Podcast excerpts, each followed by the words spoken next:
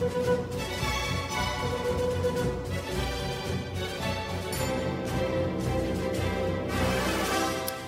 back to JV to the Pros. I'm Jack Vecchio, season two, episode seven, with my partner to my right, Corey Ramsey. Hey, hey, you know, I feel pretty lucky. Because you haven't announced the rest of the crew? That too. that too, but, But no, you do this feel is lucky, number don't seven. This is Number- lucky, lucky number, number seven. It's lucky number seven. Yeah. Let's I roll mean, on seven tonight. Let's go to Verona. Let's just roll right there, dice. Are we gonna have a we're gonna have a good show tonight? I think we're going to have a great show. We, we you know what? No, I no, mean, not a not a good show. A fantastic Great show. show. Yeah. I mean, I, I'm surprised that I'm hearing from people at the gym. I'm hearing from friends of mine that, that they're like, they're just amazed that the chemistry and the pace and, and the way this show goes all the time, it's always got like twists like taffy, but it's always entertaining. Like, we've not had a flat show.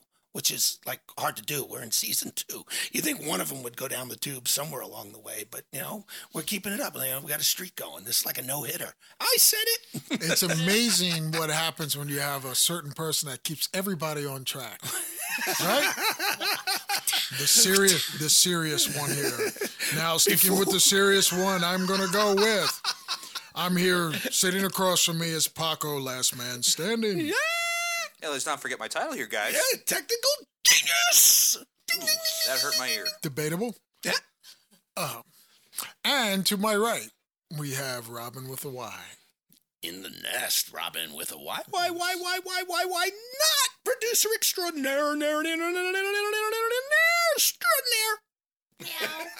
Wow. So, So- what do you got going on there, Corey? All right. Well, then let's have a good time. Let's start out with the Oscar recap and impressions. Okay. Jack, take it away. Well, okay. What do you got for First us? of all, I think that uh, Brad Pitt has become the king of uh, acceptance award speeches. I mean, he is just cool, calm, collected out there. I just, I mean, thanking his Not family. bleeding his heart out. Yeah, I mean, I think he, I think he knew he was pretty much a shoe in, and the jokes that went on perpetually throughout the night about how if you want to win an Oscar, you got to look like Brad Pitt and take your shirt off, and if you do that for twenty years, you get an Oscar. the other thing, the other thing I, I wondered about, and um, I'm a big fan of Kristen Wiig, but she wore a potato chip or a lasagna outfit. And did you see her dress? Well, if you guys go online and look at Kristen Wiig's dress, I, it literally looks like a flap of lasagna in which they folded it and put her head through the middle. I was like, but here's the thing: they went without a host again, Right. and this was the lowest rated Oscar in history. No kidding. Yeah, I mean How the did hi- they do that highest rated? Oscar was 2012 with Ellen DeGeneres, and that had 46.8 or 47.8 million viewers. This Oscar had 23.3 million viewers. Now, I think when Steve Martin and Chris Rock got up on stage, they inadvertently made a bid for hosting the Oscars. So the two of them have great chemistry, worked off each other very well. Knew how- Surprisingly good chemistry. unbelievable. Like, I would not put those two comedians together. Not at all. No. And they're extremely good together. Now, I thought it was very funny when when Chris Rock and you know they were taking turns with their one-liners, and Chris Rock said, you know, Jeff Bezos is here, you know, the founder of Amazon, and he said Jeff Bezos is so rich. That he got divorced and he's still the richest man in the world. he watched Marriage Story and thought it was a comedy. no, I mean that's a great line in That that, in that one. setting, right? But then Steve Martin, you know, with his one-liners, and I'm just sitting there going, these guys could do the whole show. Then Maya Rudolph and Kristen Wiig came out, and I thought, well, they can do it. Is They she the can think potato those- chip girl? She's the pot- she's the lasagna. When you see her dress, I mean, honestly, if you pull it up on your phone or something, you'll just be like, "Oh my goodness!" I mean, there's no way she has a full length mirror and wore that. I mean, I don't know. I think I think maybe each year somebody takes turns. They said, "Okay, you're going to be in the dumps. You pulled You're the gonna- short Yeah, you're gonna you're, you're gonna you're gonna wear the crappy outfit, and we Yeah. we've had it saved since last year, and it's all wrinkled. Just put Hey, it you on. got to have that on People magazine, right? You Everybody can't be dressed beautifully. Although Certainly. I gotta say, and I'm a huge fan of Rebel Wilson.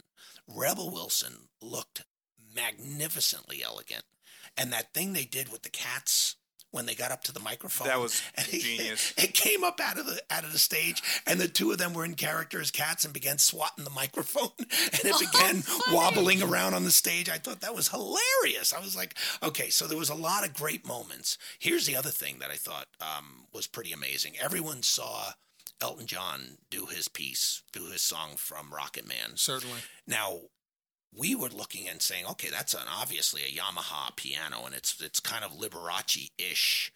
And I thought, boy, that I've never seen him playing that kind of piano before. What I did not know was that his AIDS Foundation in West Hollywood was raising money to combat AIDS at the same time the Oscars were going on. They had this incredible auction going on in West Hollywood, and one of the things being auctioned off was that piano. So the very same piano. Same was- piano. When it gets done with the show, somebody wins it, and it got auctioned off at two hundred twenty thousand dollars. Wow. Now, Uh. now, Elton John's charity raised six point four million dollars that night. That's great. And one of the things, now I give Elton John all the credit in the world here. This is somebody putting their money where their mouth is. One of the things being auctioned off was a portrait of Elton John playing the piano at the Oscars because it's probably the last time we'll see that. But it was a portrait of him playing, and the portrait wasn't done. It's being done. But people were bidding on that portrait of him playing the piano at the Oscars as part of the uh, bidding at his charity event. And nobody understood why the bidding went way into the night because nobody would wait for the third smack of the gavel. Mm. And it turned out Elton John was bidding on it himself. And he was bidding on it silently. Oh and then he finally outbid everyone because he wanted that portrait of himself playing because that's probably the last time he'll appear on the Oscars. I just got chills. Isn't that amazing? Yes. That's somebody who like really puts their money up. No matter what the bidding was, he topped it, and nobody knew who they were bidding against. And it was Elton John himself, and he wanted to raise as much money as could be raised for that charity. And, and I'll tell you what, six and a half million dollars in one night to That's fight pretty AIDS. nice. That's that's props to Elton John, big time. That's that's awesome. Big time um, gesture from a big time yeah, recording artist. That's that's a superstar. yeah. That's one of that's one of the ultra One of the lights. icons. Yeah. Yeah. I mean, let's let's face it. That guy, you know, I mean, he's got a 50 year career, you know, and I admit I wasn't as fond of his early stuff, and I know his early stuff is classic and da da da da. But but once he got into the late 70s and into the 80s, I'm still standing and everything. I thought that was more heartfelt. You know, someone saved my life tonight. You know, I I thought I thought uh, this is this is great heartfelt music. You know, Yellow Brick Road and everything. It was kind of candy pop. I didn't I didn't find that to be as meaningful music as he came up with later as the years went on. And I think from about 78 to probably 96 or 98, including um, Norma Jean, I think there, you know, when he did the, the tribute to Lady Diana, I'm in agreement. I I would say that you know you look at his trajectory. I would say that he's matured Mm-hmm. over time, and I and I agree with you. You know, sort of bubblegumish. Mm-hmm. The uh, the early stuff. You know, Philadelphia Freedom. Oh, I love that song. The um, I like it too, but it was very Daniel and Uh, and what was the other one? Um, that I'm trying to well, think Goodbye of. He Yellow Brick Road. Goodbye Yellow Brick Road, I like, but Which he then doesn't did, do in he concert. did a Sky duet. with He did a duet with What's a uh, Kiki yeah. D. Remember that Oh one? yeah, yeah, yeah. Um, Oh, Don't Go yeah, Breaking My Heart. Break Don't My go my Heart. heart. I love Yeah, that very song. catchy. But that's Yes. pop. That's not that that that that was kind of you know dee dee dee dee dee dee kind of music. It wasn't it wasn't the kind of music that That um, really pulls at that, your that was like it was music about his life, where his Mm-hmm. life was more valuable than stuff that rhymed. You know, the stuff that, that his life has been amazing. Yes. You know, I mean, just truly amazing. Now, one of the things, one of the moves I think that he made that was a bad move was Rami Malek had, um, they had been in talks about having him um, reprise the character of Freddie Mercury for Rocket Man and have a scene where Freddie Mercury is sitting down with Elton John and the guy who played Elton John in the movie in Rocket Man and have them have a scene together. And Elton John said no. Said, you know, they've had their moment. This is not for Freddie Mercury. So right. I, I thought, okay, that's you know, that's that was kind of uh, maybe a bad move because I think people would have found it interesting to see Sure. Freddie Mercury back. I thought it would have been a great cross promotion because Rocket Man didn't do very well. No. It didn't do very well at all. So, having said that, any surprises for you to wrap this up Oh, about the Oscars? Um, Parasite, first foreign language film to win Best Picture, and I wish I'd been in Vegas. It was the extreme long shot to win for Best Picture. It wasn't the long shot for screenplay. It wasn't the long shot for director. But Best Picture, it was pretty much out of consideration. And quietly, Hollywood voted for Parasite. And I, I don't know if you've seen it, but it was fantastic. I have not. And I will loan it to you. It is magnificent. It's it's clever and it was a stage show turned into a movie. So yeah, and they went up. I think they what they get four or five Oscars. They Wow. won for best international film, best director, Best and Picture. Best picture. Yeah, I well, mean, for me, it's all biggies. about Once Upon a Time in Hollywood. No, I, That's what it's all But you know about for me. Quentin guys? Tarantino. I think we could have seen it. this coming. Yeah, no, it's true. I mean, if we could have seen it coming, then you know that it it was time. It was maybe overdue. Last year there was a foreign language film that people thought was the favorite. It didn't win. It was the one in Spanish. Roma, right. yeah. So yeah, the writing was on the wall. It was going to happen, and it happened this year. Okay, so what's next? What do you got for us, Corey? Next. Next, Next. Next, well, let's talk about you know something that's been in the news now for several months, and you know we need to address it. oh, I think I know what you're Our talking about. Our president's about. acquittal. oh, I thought you were What does talking it about mean? the Chargers. What okay, go ahead. Well, uh, you want to talk about that? We could do that You a little later in the afternoon night, but we could talk about that for sure. So, what do you, what do we think that means for the country that our president was acquitted now? I think it through this? completely emboldens him. I think he's already a pompous jerk. I will Yeah. say it. And I think it completely emboldens him. He is firing people now because they voted against him. He's he's retaliating. He is just He's like a child. I was just gonna say that. He's like a child having a Right. friggin' tan- tantrum, tantrum. right? And and here's the other thing: he goes to the prayer breakfast, and Pelosi's there, and Mitt Romney's there, and instead of going with humility, less is more, and sitting there saying, "Okay, I'm going to take the high road," he takes the low, low road. And, and during his speech at the prayer breakfast, after everybody has wished everybody well, he starts just opening fire at everybody. But is anybody is anybody surprised? Um, I, you know what? I, I keep thinking there comes a point where he has to have some humility. He has to get humble. He has to. He has to be mature, and he doesn't seem to be maturing. He's not. And you know what? He job. he only knows the low road. He, I don't Right. think in his life he has ever taken the high road. Right. I mean, he is just like like a. Anyway. Right. It was like it was like he lo- he looks for the lowest common denominator. It's almost like the stuff that gets laughs on Jerry Springer. Right. Like you know when he made fun of Dingell, the Michigan congressman who died, and he said, you know, the wife said, "Oh, he's probably looking down, very grateful," and Trump said, "Well, he's probably looking up." And I just thought, you know, the guy just died.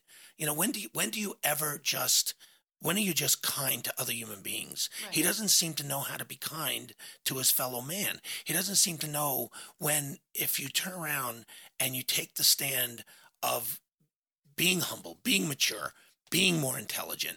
If you take that stand, people are aware you were acquitted. Got it.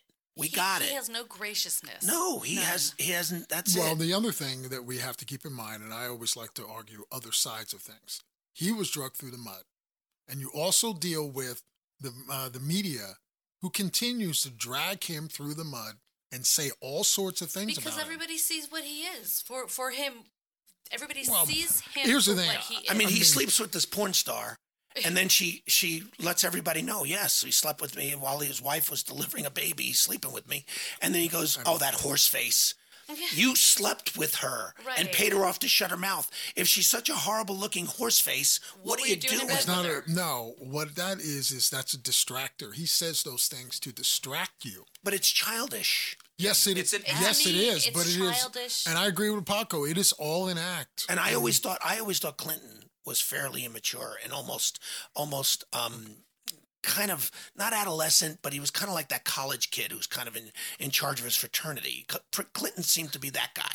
You know what I mean? He seemed to be that party guy that was kind of cool, but kind of on the edge of getting into trouble all the time. Sure. But I always Jack, thought Clinton, that was an act too. But I I don't know that that No, was an no, act. Yeah, Oh, I look. I saw this documentary about the Post, and then they had Hunter Thompson uh, was doing a special. Was actually part of the campaign back in Yeah. '94, and he was able. And, you know, this guy went through Nixon, and we all know how much Hunter hated Nixon. So he was able to see through the facade, and apparently Bill was the only one that he could not, you know, kind of like, uh, you know, Work. win him, o- work him over. Yeah.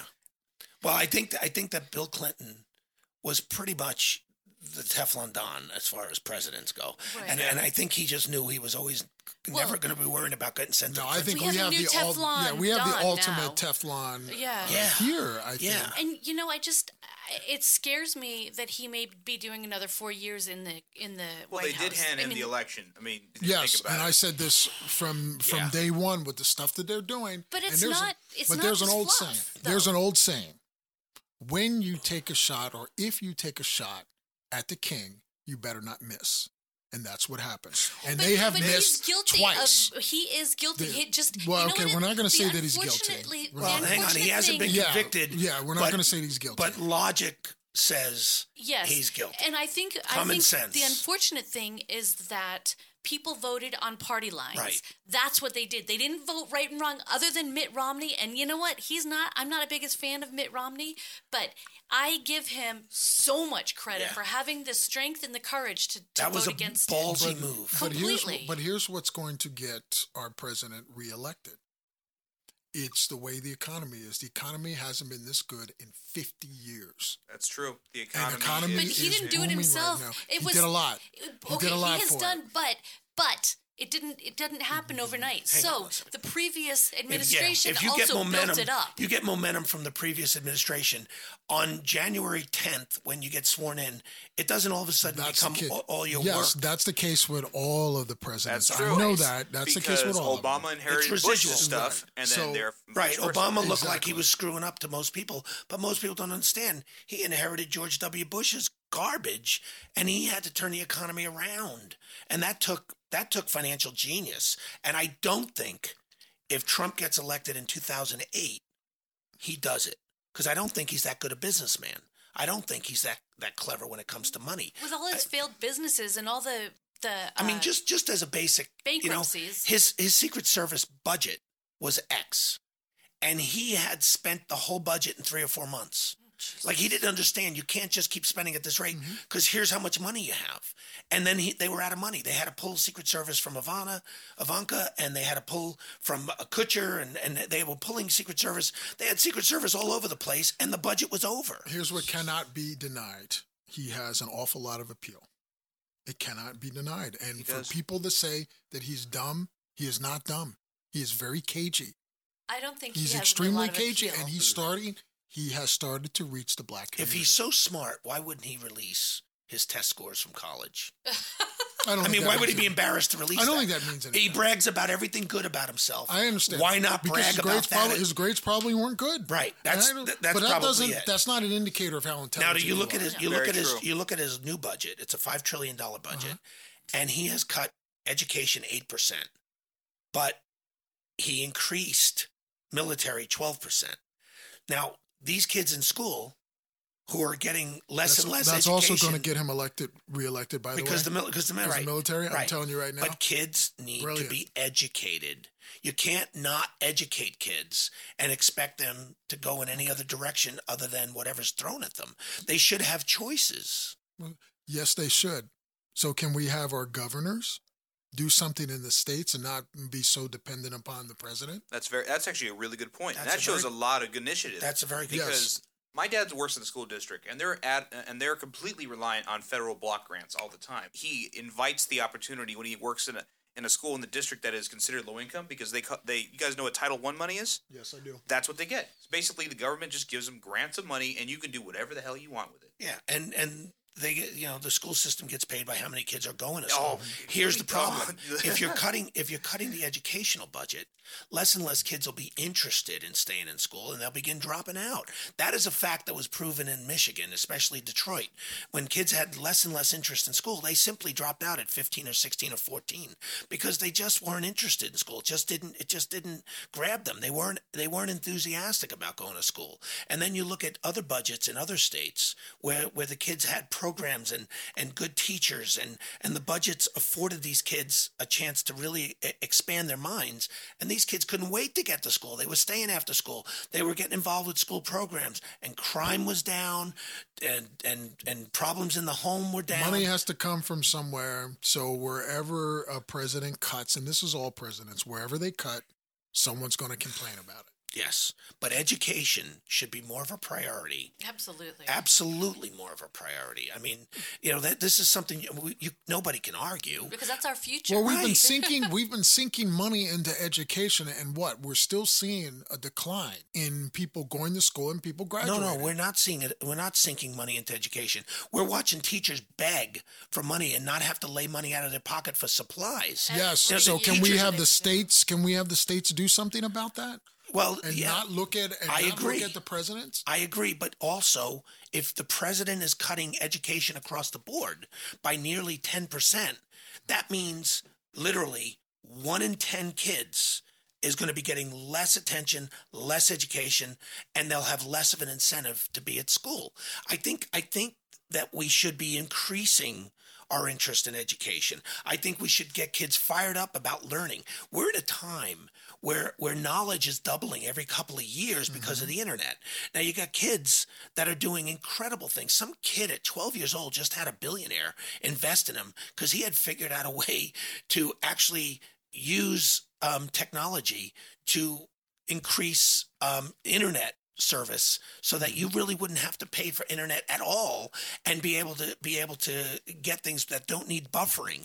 Just like the girl that um, came up with the idea of cell phones that will get charged just by being near power. And this was a high school girl who's now a billionaire because of education. Now if she hadn't been given the opportunity to learn to absorb to, to let her mind think outside the box to let to, to, to break through the ceiling and, and just say hey. So here's my question to all that.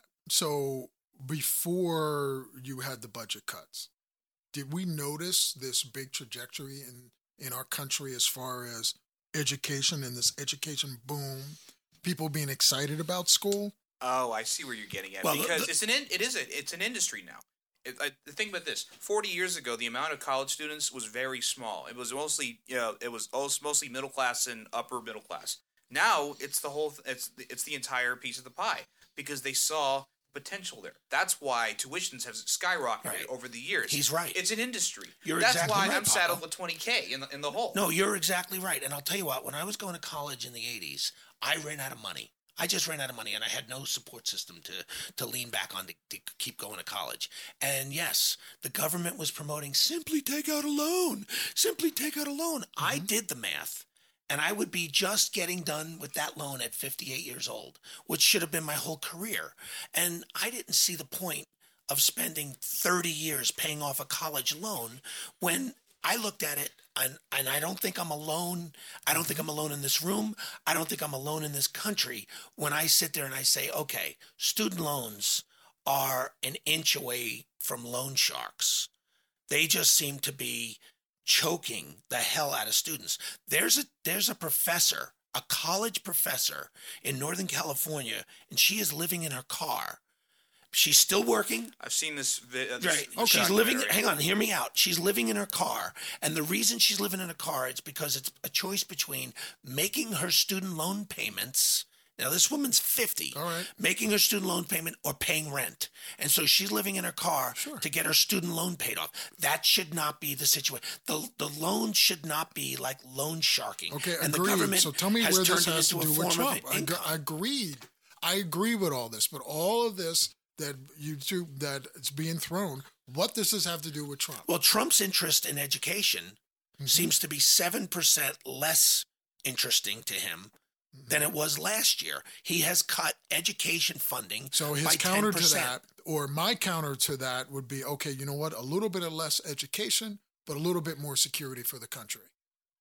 Now, So- hang on a second. This country is extremely wealthy. The Yes, we money, are. the money is there. We seem to find a hundred million dollars in a drawer somewhere to go give China to fight the coronavirus. I mean, we seem to be able to find money when we need to find money. When somebody needs money and it's urgent enough, and there's an earthquake somewhere, or there's something that goes on in Oklahoma, or something that goes on in North Dakota, we seem to find that money pretty damn quick. Now, if you're going to tell me that if- I'm looking at the country as a whole and I say, okay, here's my priorities, I don't think the military should be more of a priority than education. I do think it should be fairly equal. But if you're increasing the military 12% and you're decreasing the education 7%, to me, that's a 19% swing. That's a big swing. And you're sitting there saying, okay, we want people to grow up smarter, but we're not willing to educate them. What does that mean? Well, I think that's a broad stroke. No, I think that's an I, I, I accurate think that's too. I think that's too broad. if you're taking stroke. away people's ability to learn, No, you still have as- the ability to learn because it's not like you're closing down schools.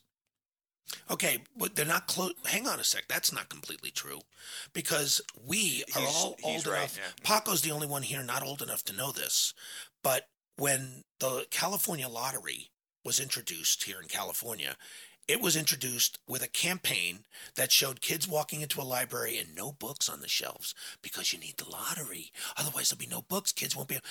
And then they show kids going out to play football, and they're the only one dressed in uniform because nobody else can play football mm-hmm. because programs will close without the lottery. And then they show this lady walking through a parking lot, and it's dark, and she hears another set of foot Very dramatic. Right. Very but, it- dramatic. But, it's a police officer. But All right. without the lottery, there'd be no police officer. Well, I'll tell you what, the lottery came into effect. It's made hundreds of trillions of dollars. Without a safe country, and we've no one is going to be going to school But hang anyway. on, we have dropped programs at schools. Uh-huh. We libraries are emptying out. Okay. Cl- schools are closing, Mhm. and charter schools are opening at an alarming rate. And the other thing is, kids are sitting there worried about their future, their education, and the lottery money is not accounted for. It's really not, and there's a ton of it there. Kids worried about education. Well, that would be a first. No, no, Yeah, it's very true. Okay. hang on. This this day and age, about it. this day and All age, kids are on the internet. They're talking to each other. Those that want to learn want to learn. Yes. Those that those that are thinking, oh, that'll be cool. I'll work somewhere Yeah, in and out. social media right, and all that right. kind of I'll be. I'll be a YouTube I- I- star. I, And I'll got live it. with mom and dad until Yeah. I'm a not little many of them not many of them are actually looking up things not many of them can pro- can probably even tell you who the vice president was say in 1995 Yeah, you remember jaywalking Okay. on the Jay Leno show?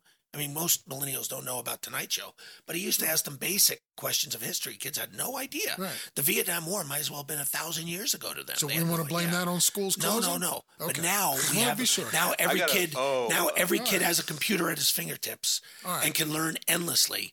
But they also need schooling. They need guidance. Roger and that. you can't cut it. You can't pull that away from them. so what we but what we're going to have is i think we're going to have four more years of this current No, administration we're gonna have four more years of consistent cuts. Because I'll tell you what, my wife was a teacher, and the kids used to go to the library and meet her after school, and she worked with them on her own time, out of pocket, to help them learn because they were willing to learn.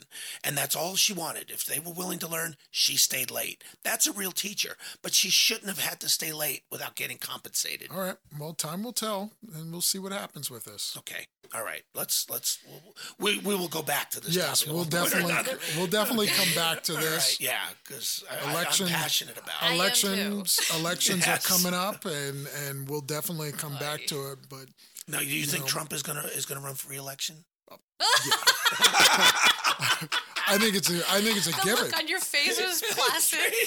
Hey man, It's too bad the audience couldn't see my face. i think they've just said i think um, after this acquittal i think he's i mean they've just handed him my opinion they've handed him the election and i knew that this was going to happen you're trying to impeach some guy off of such flimsy evidence. I think by now, like, just stop. I think not by now the though. Democrats should have a real contender. We're six months away from people making decisions. But Robin, if it wasn't flimsy, they would have had him. So wasn't he impeached, but they just didn't vote for him to get out, like criminal well, they charges? didn't, they didn't vote for him to go No. on trial, Right. and because Nixon was actually voted to go on trial and decided to resign because they had the goods on him. They had- now, dead to if Nixon had if Nixon had the the Republican support that Trump had, you know, because the mm. House the House voted to impeach, and then it was Congress that was deciding whether or not to put him on trial. If they had decided to put him on trial, his best move would have been to resign mm-hmm. because he would not. If they had decided to put him on trial, then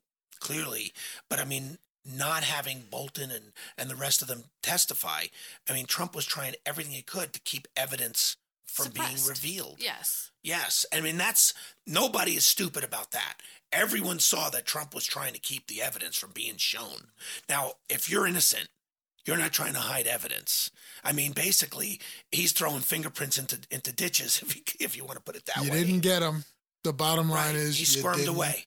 Get him. But you he's- didn't he get squirmed him, so That away. means you're So- supporting him. I'm saying you didn't get him. And when I say you, I'm not talking about anybody in this room. I'm talking about He's the Yeah, and system. we're not General you. Yeah, he's talking here. about the system. yeah, the general you. You didn't get him. the way the system is set up, he he kind of squeaked through the raindrops. Mm-hmm. You know, and and if he didn't have the support of the Republican Party, the way because the Republican Party, frankly.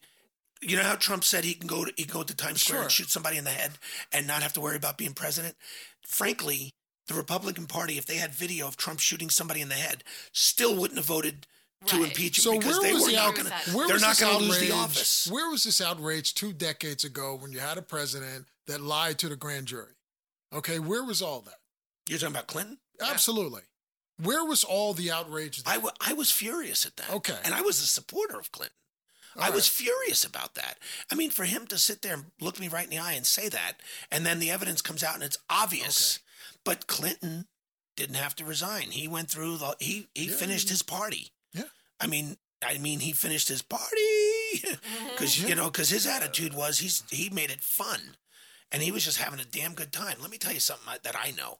Almost all presidents stay at the Hotel del Coronado. It's a classy place. It's on an island. It's near uh, North Island It's Naval not Air an Station. island, though, technically. Right, it's on peninsula. But um, Clinton stayed at the U.S. Grant in the Gaslamp quarter of San Diego because that's where the parties were. He didn't stay out by North Island where he had he had the military protection and everything. He partied on Fifth Avenue at the U.S. Grant. Nice. And so, if our current president had done that, then people would complain about that. He's making things unsafe thing for us. is, he he's, makes- glo- he's blocking traffic. He makes himself unlikable. He makes himself first of all, he makes himself unrelatable because he's rich and he's got his nose up in the air. I can't relate to the president anyway. I, there's been there has not been a single president in my lifetime that I can relate to. Yeah, but Not even the think obvious. hang on a sec. If you think about Barack, Barack made you feel like, okay, you know what? I, I kind, he kind of cares about. No, Yes. he did not. He Clinton, did not. Uh, Clinton made you As feel a military like, man, but Clinton made and you I won't feel go like, into it. No, he did okay, not. but Clinton made you feel like he's one of the boys. We're okay. He's one of us. It's okay. We're we're good with him. He's entertaining. Trump, on the other hand, makes you feel like he's a dictator spitting down at you. Yes. He makes you feel like like he he's annoyed by you. And heaven And forbid if you have a That's- horse but face. that's for the people. That's for the people that hate him. Uh, no, seriously, no, he does that to almost everybody. He, He, can't do it to almost everybody because he wouldn't be this popular. he's pretty much offended almost everybody. Let's face it. Have you seen his approval rating? anybody It's climbing. Anybody that isn't kissing his butt, he's furious. Have at. you seen his approval rating that is uh, going up What's his as approval rating speak? now? Now it's at forty nine percent. Now, okay. So half half the country. Okay, Hang on, more than half the country doesn't approve of him. but now, but no, no, no. But it's got, but it's actually going up. now, and that's the thing to keep in mind. now And you just look, wait. You look at you you look at Trump, who keeps assigning. Uh, Supreme, Supreme Court justices who are going to turn around and overturn Roe v. Wade. That's his, that seems to be the goal. That is but yet, a nightmare. But yet, while he's having this affair with the Playboy playmate, she mentions to him, "There's a chance I could get pregnant because Oh. he wasn't using a condom," and he says, "No problem, you'll have an abortion."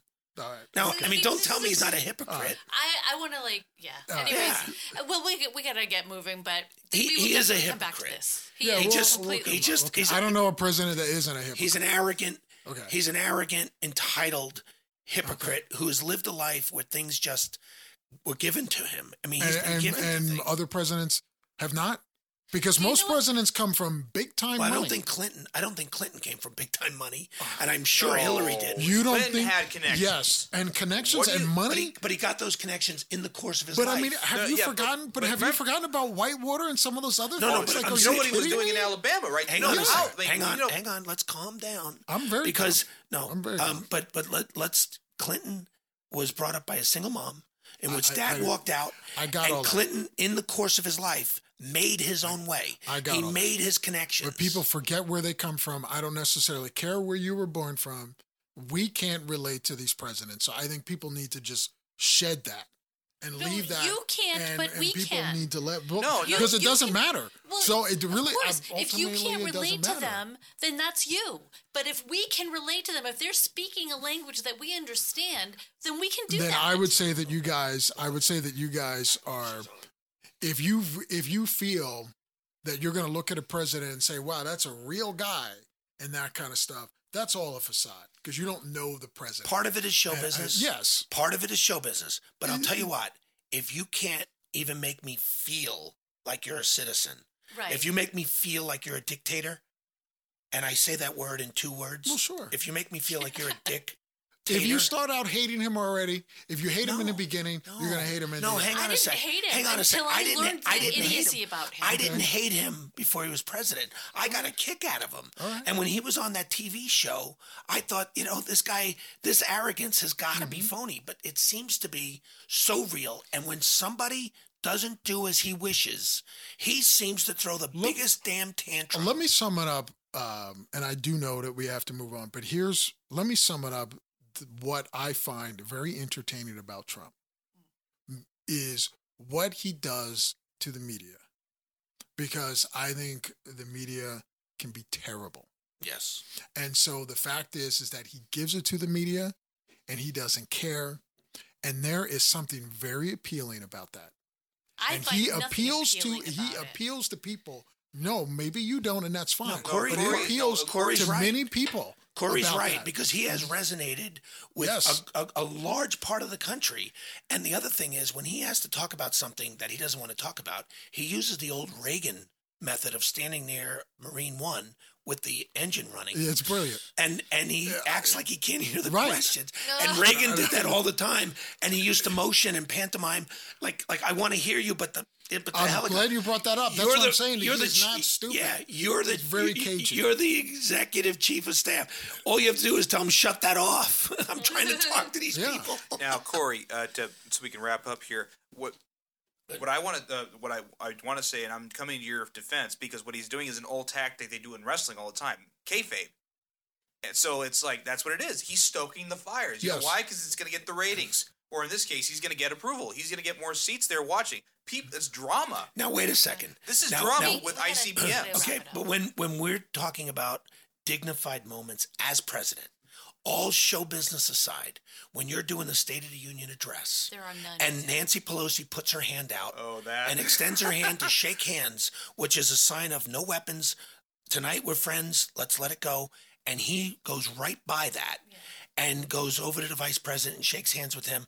Not only is that rude to a woman from a man on a basic level, but as president, there's something so undignified about that Yes. move. And show business aside, there are times where you must behave like a president. Yes. Agree. No, it, he has no he has no concept of behaving like a president. though. Agreed. He has that has been Agreed. his He's way through child. the entire Life. presidency. Yes, His life, exactly. apparently. Yeah, that's true. But too. you know what? But here's the thing, and, and I don't care what he does to Pelosi.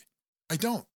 Because I don't know. But do you Pelosi. agree that he should act yes, like a president I agree that he should. But what I'm saying is, but at the same time, Nobody's I'm saying that I don't like a care. real person But I'm saying I don't care. Well, yes, I agree that that was wrong. But what I'm saying is, I don't care, and I think most of the country now they really don't care. Yeah, but Just keep the economy booming. there are there are keep things safe. required as president. There are certain there are certain decorum. yeah decorum. Thank you, Robin. Thank you. That that you, you when when they announce in Congress, ladies and gentlemen, the president of the United States, and they play hail to the chief. the bucked- president doesn't run around the bodyguards and go running around like Rocky up He's at the front. bucked, he's you bucked the behave yourself. Yes, he's bucked the But system. no, no, you behave yourself. There are times you buck your system, buck, buck all you want, buck you, just buck the system. I get it. That's show business. I get it. But there are times, like when Yes. Nancy Pelosi sticks her hand out. Yes, you shake her hand. It doesn't mean you He agree didn't with want her. to shake her You damn know- hand. Okay, he so didn't want. that I- means who's been trying that- to nail him all along? He didn't want to shake That her Yeah, hand. but- means but that I'm he- okay she with that. But is a he class is- act, right. and he is not. He showed he showed himself Okay. to be to be less dignified. But you know who looked more like an idiot though? For all that what you're saying, they were ripping Pelosi for tearing up the speech. I remember that was Okay, uh, pretty. and they hammered her for that. So you want to talk about childhood stuff? She there very dramatic. Rip, Right, right. rip. Right. I Which mean, is- what was that? that what was Now, that all about? That was about the handshake thing. right. I'm sure. but that's what he. But Now, that's now, what to he me, does. To me, Nancy went down to his level by mm-hmm. doing that. Yes. What I think mm-hmm. she, I think it would have been the best thing to do because first of all, it's a crime to tear up that speech, and most people don't realize that. I- I it's actually that. a crime for her to tear that speech up. But had, yeah, it's a crime for her to tear it up. But it's not a crime if she crumbles it up. Oh, that would have And I- been even that- better. That would have been so much better And to crumble the- up one sheet at a the time, noise? making all Oh that my noise. God. But it, she didn't need to make any more of a statement other than the fact that everyone saw him diss her Yes. that way, and that would have been on him. And had she remained dignified, Yes. Instead, she went down in the mud and played with him there. In and that election time, no one's going to care that uh, people didn't shake her hand. All right, no one's going to care. well, you don't. It means nothing. Well, there is a pile. Proof will be you you keep saying like I don't, I don't. We'll see. The bottom line is we'll see if he gets reelected. okay, that well, so prove. what I'm asking is, you as Corey, do you see a problem with that behavior of his? This speaks to your who, who you are, your character. I Hmm. no, think. no, no, it doesn't. Of No. course it does. No, it If you doesn't. condone No, it doesn't. behavior like that, that's doesn't. No, no, no. BS all the Because way. I It's don't. child Wait, Robin, hang, behavior. hang You on. have Wait, to- okay, hang on. Let me address. Let me address that since it was put on there. Because I don't do something and I don't care about it, it doesn't mean I condone behavior. Okay, So let- those are let, two me- let me- totally Let me different ask you things. something. At one time, he met with um, the Chancellor of Germany. Okay, you guys are going to give me all sorts of scenarios. no, no, hang on. Okay. There he is sitting there, just the two of them. All right. And she offers to shake hands, Okay. whether they agree or not, whether they have an agreement Uh-huh. in place or not. And he refused. And she said, You won't shake my hand? Mm-hmm. And he said, Nope. And I'm like, Okay, this is not pres- presidential. This is not presidential. This is a child throwing a tantrum because he It's didn't not- get his way. Here's the thing: it is dumb, and it is childish, and I still don't care. And it is So but- you can throw yeah, at a and let me, thousand but scenarios. let me tell you something. A but lot you of condone his behavior. a lot That's of not okay. I'm, that, Wait, I'm asking me- that question. Okay, I thought I addressed that already. no, you haven't. You've Oh, kind yeah. of, you've well, kind then, of, you've well kind then let me say it. Let me say it again. It's when I say stupid and childish. Does that mean I condone it? I don't know. Do, Okay. do you condone it? It's a yes or no answer. No, I'm saying Okay. no. I don't. No, I do not condone it. But I also don't care. Okay, well, that's two different things. So when I ask you, do you condone it? Well, the answer is yes or it's, it's no. it's very interesting because most Trump supporters are like those horses with blinders on. Yes. They're, they're mostly like that. Like when you sit there and go, he didn't do this, he didn't do this, he didn't do this, he didn't behave properly, he he embarrassed us as a country. He says things that are horrible. He he doesn't seem to be. He's tweeting faster than his than, than he's than he's fact checking. And he's doing this, and they sit there and go, I don't care, I don't care, I don't care. And That the- is the other the- thing. The the the fact checking, the amount of lies and exaggerations, and the it's like It's somewhere around hell are you eleven hundred a month. I mean, it's it's numbers because Clinton didn't live in the social media age. God help him if he had. Right.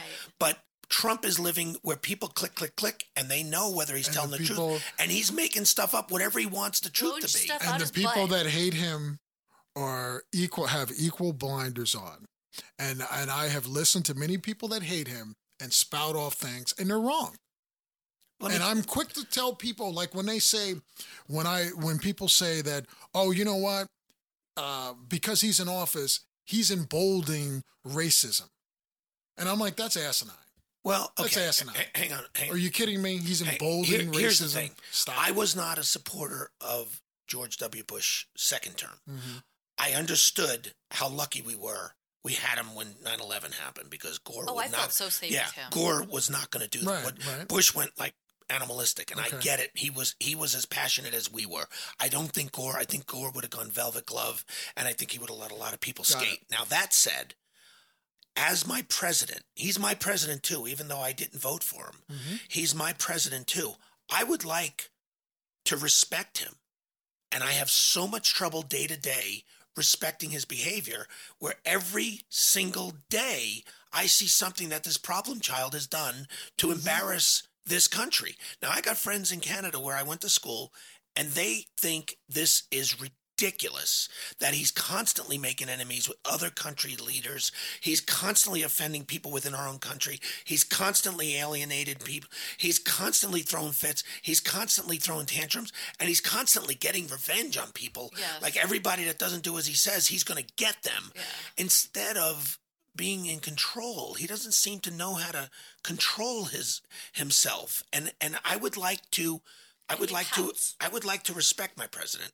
Yeah, I would like- I would- It I- would be nice, you know. It really would be nice, but I guess for me, it's all about the individual and what are you doing in your household.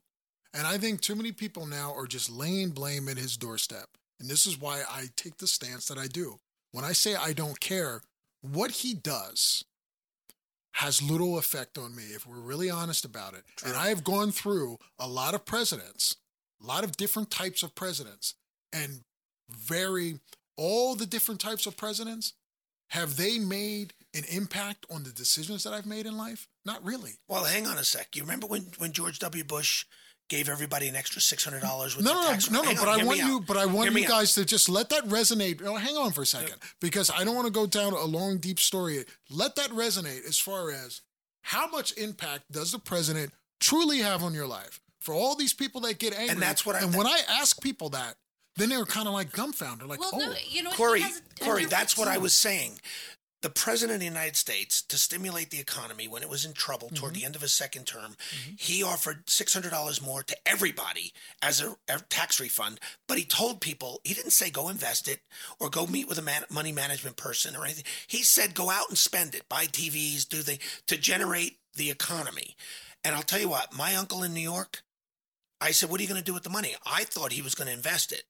And he said, Well, the president, swear, swear to you, he said this. He said, Well, the president told us to go spend it. So we were thinking about getting a couch. And, and I said, You don't have to spend it because the president told you to spend it. Uh, but the president is our leader.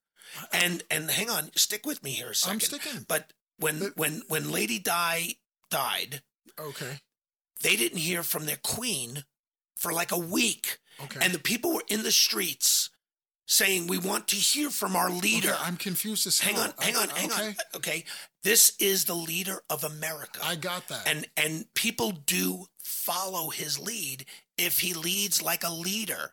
He doesn't lead like a dignified I'm- leader. He leads like a Okay, like a problem then child. I'm sorry. Don't be sheep. I'm sorry. Don't be sheep.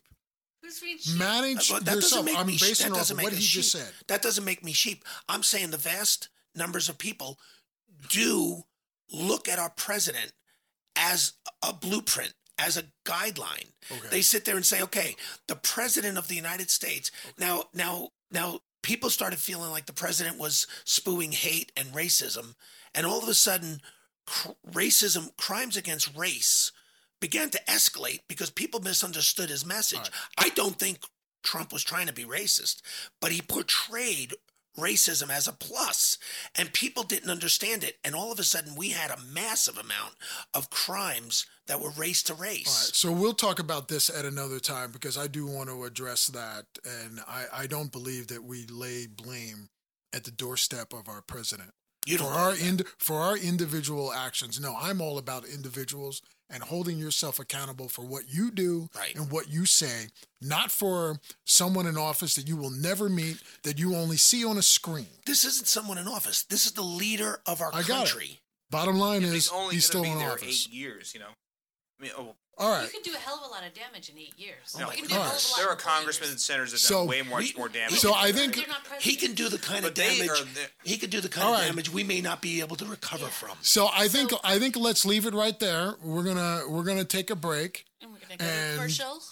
Yeah, we're gonna go to commercial because I want to talk about something that scares the hell out of me. oh no more This trump talk thing. okay we, we agree to disagree We We agree, agree to, to disagree. We agree to disagree. but we're still good friends All right, Absolutely. we will. Okay. We'll be back in just a minute. All right. Many of you know the law firm Jackson Lewis, and those in and around courthouses in California, from paralegals to lawyers to judges, know the name Paul Sorrentino. If your business or company is under legal fire, you call the office of Jackson Lewis and you ask for Paul Sorrentino if you want the very best legal representation in any courtroom. Paul Sorrentino can be reached at 619 573 4900. Ask for the man who has been nicknamed Perry Mason because he just doesn't lose. He shows up more prepared than whomever he's facing in court. He leaves no stone unturned. Years ago, there was a boxer named Aaron Pryor who would throw about 100 punches per round, rapid fire, nonstop. That's the way Paul Sorrentino fights for you in the courtroom. By the time he rests, the other side doesn't know which way is up. He covers every angle in every way. If you want the comfort of knowing that you'll get the best representation for your company or business, call Jackson Lewis and ask for Paul Sorrentino to protect your business when it's under attack from a disgruntled employee or you're faced with a fabricated lawsuit looking for a quick money grab. Paul Sorrentino takes his cases personally. He fights for you the way he would fight for himself. This is the guy you want on your legal team. Call Paul Sorrentino at 619 573 4900 because you want the very best attorney to secure your business's future. Tell him JV to the Pros sent you. Welcome back to JV to the Pros. I'm Jack Vecchio, and my partner Corey Ramsey is ready to go with the truth is alien. This is a real scary one. All right. It's creepy. It is beyond creepy. Yeah, give me the noise. Give me the noise here. Actually, that is good noise for this. That is great noise. Can you keep it going while I'm talking? Because that would be tremendous. I want to talk about the Dyatlov Pass incident in 1959. It's a situation where you had nine Russian students who embarked on a journey on a mountain range nestled in the northern Urals for a strenuous cross country ski trip. One of the hikers was found with no tongue and the eyeballs removed. oh my Oh, boy. god, that's horrible. Like remove the way an animal would remove them? Surgically The removed. way- Yeah. Surgically? Yes, removed? like surgically removed. surgical surgically. precision. Really? Yeah. That's that's what it appeared. Oh that's my what it appeared to be. Some had broken bones, some had terrible internal injuries, but strangely, there were no external wounds on the nine people that they found. so no blood or anything either. No blood, Oh my no gosh. scratches. Wait a second. Open them up and there's no blood? No, they had blood inside, but there was no blood There was no blood, no blood externally. Yeah, but I'm saying if you cut somebody open, the blood splatters. But they didn't get cut open. He said that their internal injuries, i- internal injuries, and there were broken bones, but there was no blood outside of the body. Yeah, no outside blood was found at all. wow. Even the person that got their tongue missing and their Even eyes, the person Yeah, with it the was oh my completely God. drained. Yeah. completely completely drained. the blood was completely drained. Yeah. Yes. Wow. Wow. That, that's like. It's similar to a cattle mutilations that happen Now, here what, in the what, States. what was this? I think it's Now, now the finding. now here's the thing: some of the findings that they had uh, came out of it, and there were several inquiries. They stated that the fatal injuries of three of the bodies could not have been caused by another human being, because the force of the blows, and I quote, because the force of the blows had been too strong and no soft tissue had been damaged. oh my Now, does that even make any sense? Wait, wait. The, the, the impact was so strong That it could not have been caused by another human, that it couldn't. That it would have been the force of something something greater than or But alien. but they went be, past the skin because no soft tissue was damaged. yes. so, they got in in the body without damaging the, the soft tissue, the cartilage. Exactly. So here's the so here's they the interesting the thing. Oh my. God. Yes. And this is where it gets really interesting. So the investigation concluded, and they said that all nine of the hikers were killed by a compelling natural force. And that was all they said. Well, are they saying a compelling natural force like like high winds that blew a branch into them, or They but didn't. there's no soft tissue damage, and it, it's surgical removal? right? Right. Surgical removal is like X-Acto knife Precision, stuff, right? exactly. So I mean, how, how would they determine? I X-Acto mean, knife what, no, this was when 1959. 1959. Okay. Then 50 years later, they reopened it, Russian authorities, and they said, well, there can only be three um, possible explanations to this an avalanche, a snow slab avalanche, or a hurricane. But Hurricane. they disregarded the possibility of a crime. That's ridiculous. Strange, huh? Very strange. Wow, and th- well, this is 1959, so they don't they don't have the advantage of. Well, this is in now uh, 2019 when they reopened it. So so this is 1959. this is 1959. Okay, so so CSI as we know it. Right. Now, understand they reopened the case in 2019. And that's when the Russian authorities said there's only three possibilities for this an avalanche, snow slab avalanche, or a hurricane. Yeah, I They mean, ruled out the possibility of a crime. they, they they probably should have waited like 50 years to reopen this. I think that would have been a better move. So, what do you think? That's what they did. Yeah. Oh. I'm like, what? Nobody said there'd be math. Yeah, so it's actually 2009. no, 2009. 59 to for 50 years is 2009. Oh, Okay, so that- 60 years. So 60 60 years. years. Wow. No, no, because that means I'm older. Yeah, so 60 years. I'm sorry. so 60 years. Wow. You know, and with modern day technology, but but they're limited to what the Russians would allow because they're not that interested in solving something from 60 years ago, let's face it. Well, and even if they are, and it's like something horrific, they're not going to put it out Well, in I mean, public. Russia I mean, everybody thinks, oh, Russia's like loaded and stuff. Russia's in financial trouble. Well, things have come out. Some more things have come out about that, uh, such as you know, one of the bodies had a high dose of radiation. Good grief. A couple of the witnesses who attended the funerals said that a few of the bodies were they were deeply their skin tone was very dark, That dark, burned, the- sort of. radiation burns. r- possibly Oh, radiation, radiation burns. Because uh, they the Chernobyl series, that was one of the first symptoms of like uh, high doses of like basically you're gonna melt from the inside out. Right. So then, so there's no conclusive anything then. Well, some more witnesses. Okay. Another group of hikers about 30 miles south of that incident reported that they saw strange orange spheres in the sky to the north on the night of the incident. Similar spheres were observed in adjacent areas continuing during the period from February to March of 1959 by various independent witnesses Oh my, in that same area. in that same Generally- area. Oh my gosh. These sightings were not noted in the initial investigation in 1959. These witnesses only came forward years later. Did the, the Russian government suppress Yeah. these people from being able to testify as to what they saw? Did they keep them from opening their mouth all these years? That seems to be the implication. Okay, so so they were trying to hide something, Yes. but but now obviously you know is I it something alien? who killed these people? What killed these people? I think I that's mean, no I'm- one knows. I mean, So- yeah, and I, I agree with you, Robin. What? I think it shouldn't be who, it's what killed these people. Yes, and so the those eyewitness accounts they were just collected like in 2019.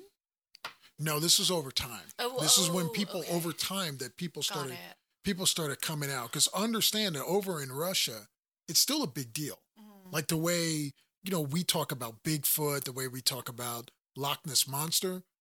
This is a horror story for the people in the Soviet Union. Right. This is something that they think about regularly. So do- and can't No, no. Why would they think about it regularly unless it's, unless it's happened more than once? no because it's just It's one of those unsolved. unsolved. Well, I mean, if things. it's happened, like if we had the Bermuda Triangle happen once, I, I don't know that I would worry about but we still daily. talk about. It. I mean, we talked about. Yeah, we talk about it because it's we talk- happened many times. No, but we talked about Bigfoot, right? And we talked about that film. That film was 1967. See? I mean, and people are still compelled. I mean, when I lived in uh, Oregon in the late 90s, early 2000s, people were still like wanting to go into the woods and hoping to see Bigfoot. people looking for Bigfoot Mm-hmm. is not the same as this thing with the radiation because let's face it, I mean, you know, Jaws comes out in 72 and people are screaming shark, shark, shark on every beach everywhere Um, because they're imagining what they're seeing. Now, if people are, are sitting there and, and saying we live in fear every single day for something that happened in 1959 once and thi- uh, under suspicious circumstances by far, the manner in which they're killed it's horrific Mm-hmm. Yes. and it's unsolved completely so do people ever go in that area that, that this occurred in like do, pe- are there people that hike there or that want to do any investigations or anything like that yes, I mean, there's a, the area is called the uh, Daylidoff. Did I say that right? they, they blow off. Dyatlov. Dyatlov. Dyatlov. Fa- there's a Dyatlov Foundation, and that yes, people go to that area. People are very curious about it. yeah. And keep in mind, you know, like I said, they reopened uh, the investigation in 2019, so that sparked everything all Now, but over now again. think about something, okay? This group of people, this group of hikers, and very experienced hikers, by the way. that uh, unimportant because human beings are more fragile than we'll ever realize. I mean, Sure. we, we think we're somewhat invincible, but we're we're actually extremely fragile. I mean, um, somebody sneezes and all of a sudden you got the flu. Uh-huh. So these people were basically disemboweled. And it disemboweled in such a way that the blood stayed within the body, and this one person's tongue was removed, And her and, eyes. and uh, eyes in a surgical position Now, how anxious would you be to visit that spot? Yeah, I wouldn't because especially like if it's another person or even an animal, you have a firearm, you can take care of it. But if it's a force beyond that, that's terrifying to me. I would say it's a force. I would not go uh, there. beyond that. Same. You know, I would so I would say what the kids said in the '90s. Don't go there. And you know, um, the the tree where two of the bodies were found, the branches of the pines had been snapped off at a height of almost 15 feet. Good grief. Yeah, but were they snapped off in a downward trajectory or an upward trajectory? Because I mean, I know it sounds weird, but if it's something that was on the ground Down. going upward, Downward. but so if it's something coming from up to down, then Oh. they're snapped downward. So something coming from the sky. Yes, Right. downward. So yeah, I would be, I would be really curious, but I don't know that I would treat it like a theme park and go visit. I would not go out there. No. Hmm. I, I, mean, that sounds like what they're doing. It this is something it's- that I, a I, I curiosity. looked at when I was a kid and I found it to be incredibly creepy Yes. when I read about this. No, I wouldn't go out there. No. Couldn't pay me. No, but apparently several people are going out Yes. there. And, I, and now let's think about what the end game is. Are they hoping to get out there and see it happen or have it happen? I mean, what if this thing shows up again and it's beyond our earthly knowledge and ability to defend ourselves? Okay, you're out there and then there's no proof of how it happened and it happens again. Do they want to be there to witness it in the last moments of their life? Right. I mean, what would be the end game? I, I mean, y- you, it's not like you- you're going to speak on yeah, it. or you're going to live stream it. I mean, I think you know, the end game is history. I think that people want to be a part of history. They want to see the oh, strange and unknown. The same people that want to go in space. See, and I'm someone, even though I write science fiction, I'm not too keen on going on space because any place where you have to bring air in order to exist, I'm not too crazy about. See, and I uh, thought I thought you and that. I would be great, like just orbiting. You know, like I mean, because I mean, seriously, like I thought I thought people are they're starting to treat space travel almost like commercial travel, and they're talking about the fact that for ten or twenty thousand dollars, which isn't a great deal of money to go into space. No, it's not. you know and and i'll give robin a um a, a picture i have where i once flew cross country and we had a problem in front of us and the pilot explained that we were going to be going up from 38,000 feet and we kept rising and sitting next to me i had a seat empty between me and this other guy he's a pilot and he nudged me and said you may want to look outside because we have been rising a long time and i'm a pilot and this will be about as close as you'll ever get to space unless you make a living as an astronaut. And I looked outside and I snapped a couple of pictures, and it was morning, and I realized that everything was freezing above me in the Mhm. in the earth. And the pilot explained that we had to go way up, and now we're coming back down. And I got really dizzy coming back down, but we went over something that we had to rise up. But the picture, I'll send it. and We can post it on on our Facebook Let's page, do that. and you can see the bend of the atmosphere. Oh my And then curvature of the in the daytime, I think you've seen this picture. Uh, Paco has seen it, and I, I should have shared it with you, especially with the books you write. But you can see the darkness of the space, Oh my and then you can see the thickness of the atmosphere, and then you can see the like, and it was freezing cold. Like the plane just froze, Oh, and then all of a sudden we began diving. And he said, not to worry. We just needed, and we dropped about 30,000 feet. And I thought, oh my God, I don't know where we were, but we weren't at the Earth's atmosphere. But the picture I took, nobody has ever seen that picture out the window of a plane that I know of. And they've said, and I've spoken to pilots who have said, okay, that's space.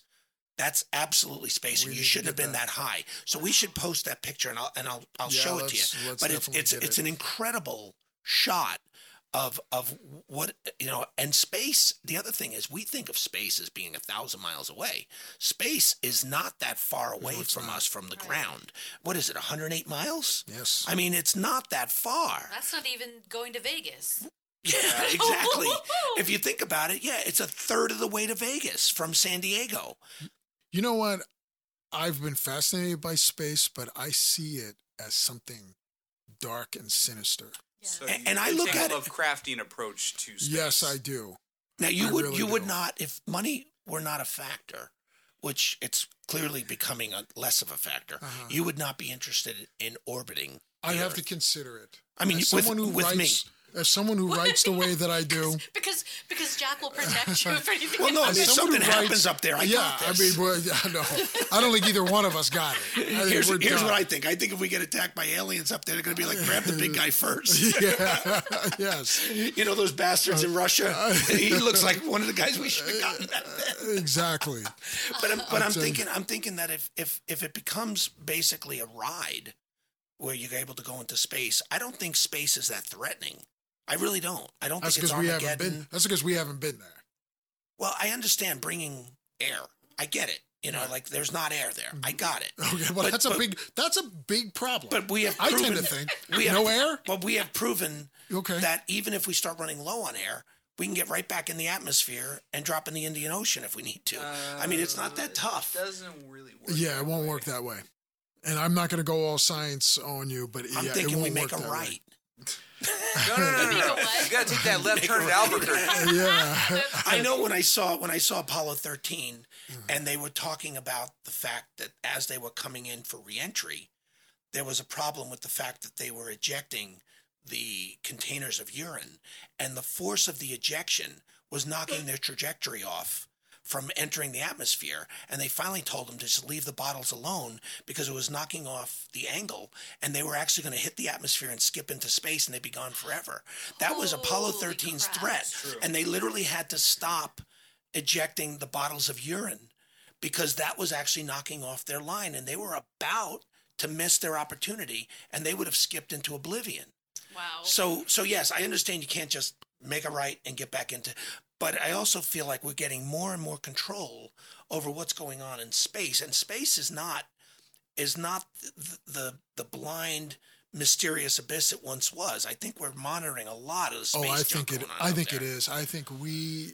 we know nothing about what's up there, and I'm going to get real deep on the three of you because I'm going to tell you the possibility that could be, if it exists, that could be where heaven is, and we've got to be really careful about going up there Oh, believe me, if I get there, I have a whole list of things I need to talk to God about. because I'll tell you, if you read the book of Genesis and when Lucifer is cast out, the way they the way it's described, it's a lot like space, cold and dark.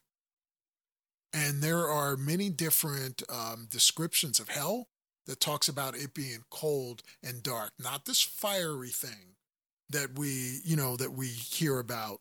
That it's cold and dark. So just something now, to now keep the in mind. space is cold and dark. It's you know it's 200 degrees above zero, 200 degrees below 0 Mm-hmm. Mean, especially around Earth, you know, in our neighborhood. But you know, we also think that it, there's a, there's an infinity to space, and I don't believe there is.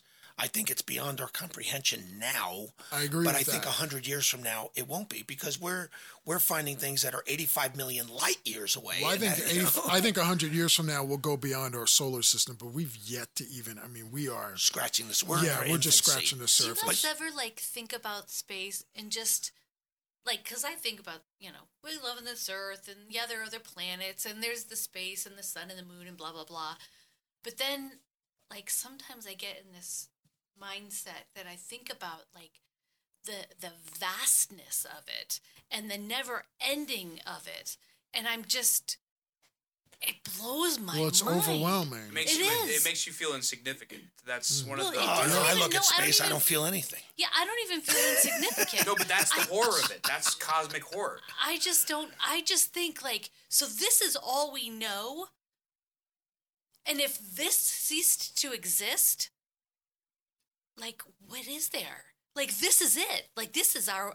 I mean, I'm getting really, really deep. But yeah, No, no, but no, no, no, you're not actually. That, that, that- that- this this may be our limits now. Yes. But but very, very at a very quick pace, we are exploring the possibility and probability of living on the space station for a year or something. And they're already talking about the idea of colonizing Mars. And mm-hmm. Mars is 250 million miles away. And you know, when you look at at, at movies, you know, fantasy movies like The Martian, you know, where Matt Damon is left behind, they leave. Honest to God, I'm looking at this movie and they they left and they're cruising back and they're on the treadmill and they're heading back to Earth. And then they realized they left somebody behind who's alive. And I thought, okay, you know, you turn. You know, oh no, they had to go around the moon Yeah. to And gather speed and slingshot. slingshot it back.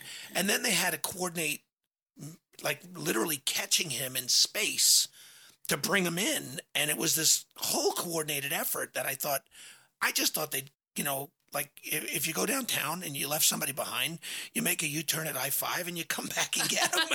I thought they would just like turn around and hit the thrusters. It's not like that in space. You don't get Okay. to you don't get to move around like that. But going back to you know the probability of of people paying to orbit. sp- You would not orbit the Earth even for a day. I'd have to consider it. I have to really give it some thought. because if I win the lottery, I'm proposing this to you. All right. Because I know Karen doesn't want to go. All right. Well, She she could she could use a day off. so right. so so you would you would think about it. I'll I'll think about it. Okay, so, but I want a window seat. all right. So what do you call that incident, Robin with a Y? Dyatlov. The Dyatlov incident. So there you go. Is that in Russian or is that what it's called worldwide? It's in That's Russian. what it's called. Is that a yeah, Russian Dyatlov. word? It's a- Dyatlov is the name of the leader of the expedition. So his name was Igor Dyatlov.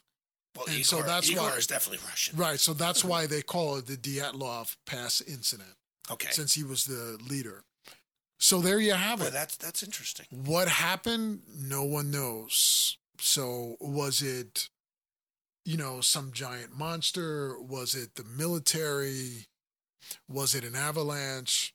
You've got to decide. Or was that it for a yourself. cover up of Or some sort? I'm confident it was a cover up.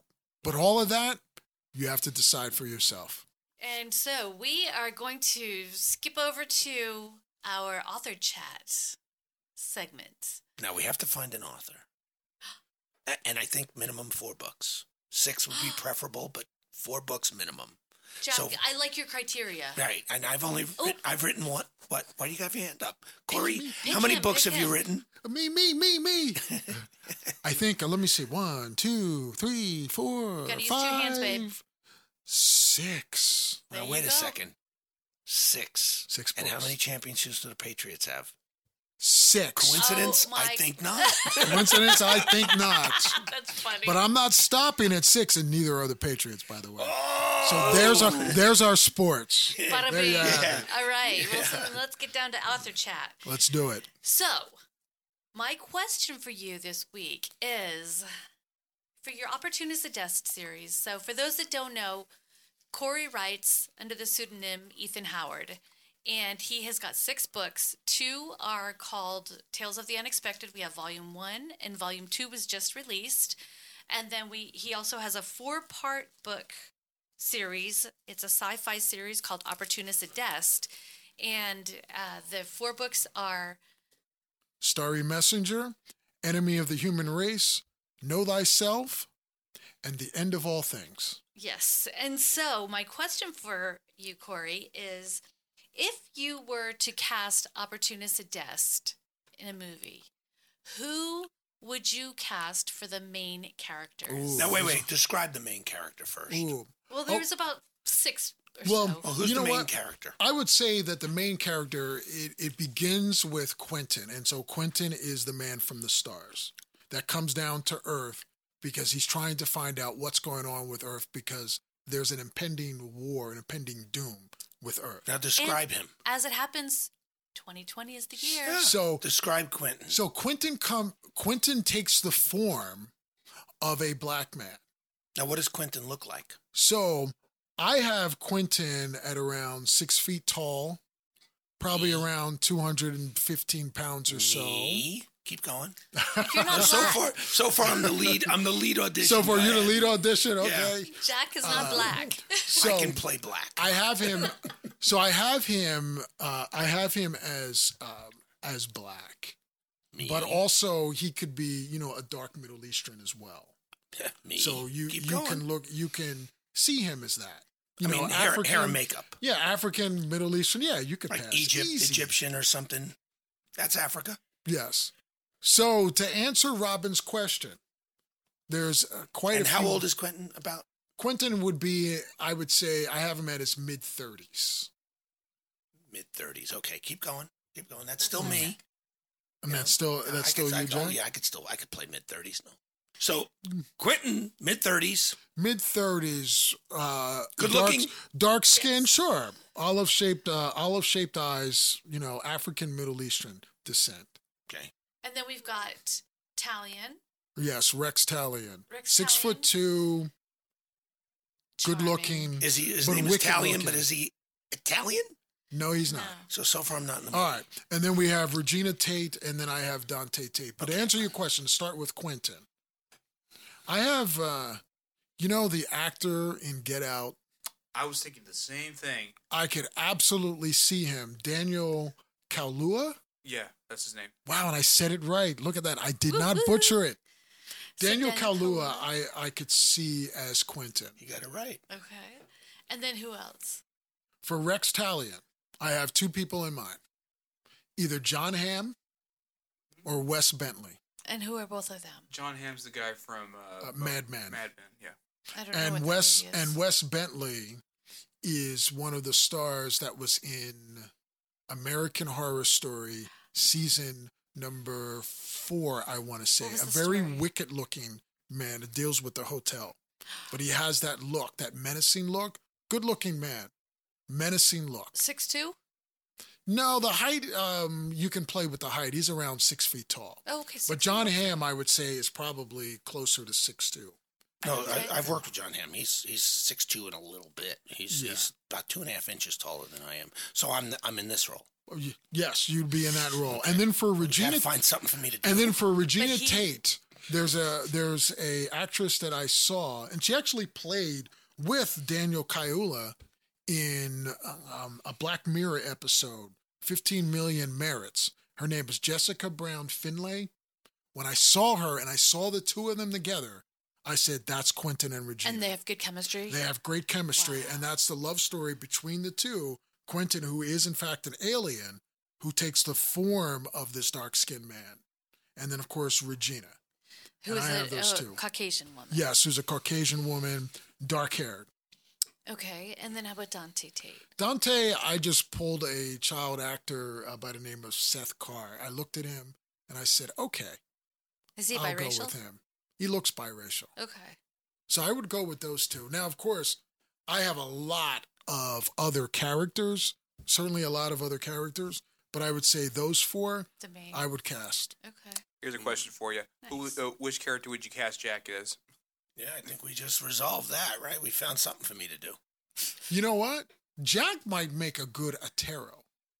Oh, he would make a great He would be he would be a good Atero, and Atero is an immortal, but he's also been worshipped as the god of war throughout centuries. Because I'm immortal in real life. well, you have the And the but you have the build, but you have the size, but you have the size for it. yeah, you do. I You also got the hair for it too. I, I am I am discovering at various places I go.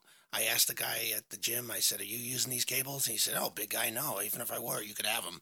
And I thought, "Am I that large that people are like, I'm out of your way?" Or you know what? Or but your personality also fits another character by the name of Aaron, who who's friends with Oh. Quentin.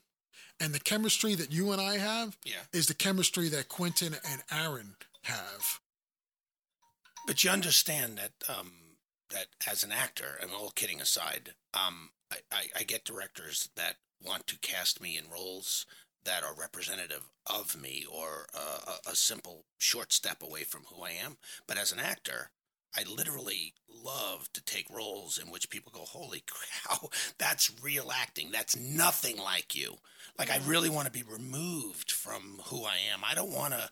I don't want to be a facsimile thereof. I No, well then, a you t- know. uh, I mean, Atero you could do. You know what? Who's the little Gimlin? No, he couldn't do that. I'm kidding. Oh my goodness. Oh, What's you- his name? Kilroy. Kilroy. Kilroy what is does about Kilroy three look- feet tall, and he's got like big bulging Yeah, eyes. CG. I could do that. You do, yeah, Yeah. Maybe, maybe the voice. Yeah. No, but you don't have the voice for Kilroy. I, I look silly when I audition. no, for you don't have the voice. Gizmo and Gremlins. I they were No. like, "Oh no, you're too tall." Just a little. Yeah, But believe bright me, light. when Opportunist Desk goes to film, Yes. I'm going to get you on there. And also, when Tales of the Unexpected, when that gets on Netflix or some other uh, some other Streaming, network, some yeah. other streaming service, Disney you Plus. can you can do you can do one of the short stories and be one of the stars. Absolutely. So I'm going to hire you for that. Well, I, But you better be cheap. Yeah, you're going to have to be real cheap. Are you gonna take a SAG rate? are you are you assuming that we're gonna have a low budget? Don't assume that. Never, never. you know what? that. You know what? When we, he first wrote these stories, we were like, okay, so who are we going to cast? And, and so my grandson at the time was about four, and he's now ten. But we were like, oh, Adrian can do the background. He can draw because he was into coloring Ah. and drawing and everything. We're like, okay, he'll do the background, and then this and that and the other thing. Yeah. You know, I, I, I almost called you tonight before I came here because um, I was I was working on a script and uh, a writer, and I know who you know you know who I'm talking about because I've spoken to you about him. Um, contacted me and said that this project at a Warner Brothers, a three picture deal, um, that the producer is actually interested in me for all three of the of these projects, and they have nothing to do with each other. And I I, I would like you to um, read one of them, one of the scripts. Uh, it's a book called The Sound of Silence. Okay. And uh, he just heard last night from Spike Lee, who was Ah. very interested in it. And I thought, oh my goodness, you know, th- that's not low budget at all. That's No, uh, it's it- not. it's that's that's top dollar, you know, Academy Award, you know, quality stuff. So you're gonna leave me in the dust? No, not at all. No, no. I the reason I no, no, no, not at all. Because the reason I the reason I wanted to call you is because I thought first of all you two probably would get along being great authors. I mean, you're both great authors. But he has won probably a hundred awards around the world for uh, a couple of books. But Sound of Silence and it's. Uh, uh, Tom Ca- Castiglione, Yeah. um, yeah, and and and he's been in touch with me about um, a script that I that I pushed to him, and he loved it. Okay. So, um, no, you are not at, at, at this at all. As a matter of fact, um, not as a, not in an acting role, but in a production role. I really would like for you to be kind of my my safety net on this other project, and I'll explain it to you. But he said, yeah, they're interested in me for all three of these projects. So, if your your project goes, I would love. I mean, working with you on a film obviously you've never worked with Paco on a film, but but we give him a hard time. But he's awesome on a set. Well, he's I- awesome on a set. The other thing I want to I want to say before we go, uh, I told you about Bodega Bay, Yes. in which I played the Russian. Okay, there's going to be a screening uh, March 21st, and we'll let everybody know on the air. Um, we'll invite everybody to the screening. Yes. Anybody wants to go, and I'm assuming you guys will want to go. Yes. And I get to play uh, a Russian, um, the Russian mafia's right hand man, the protector of the Russian mafia. Oh, I can't wait to see. You know, and I just saw a movie in which I was in the trailer.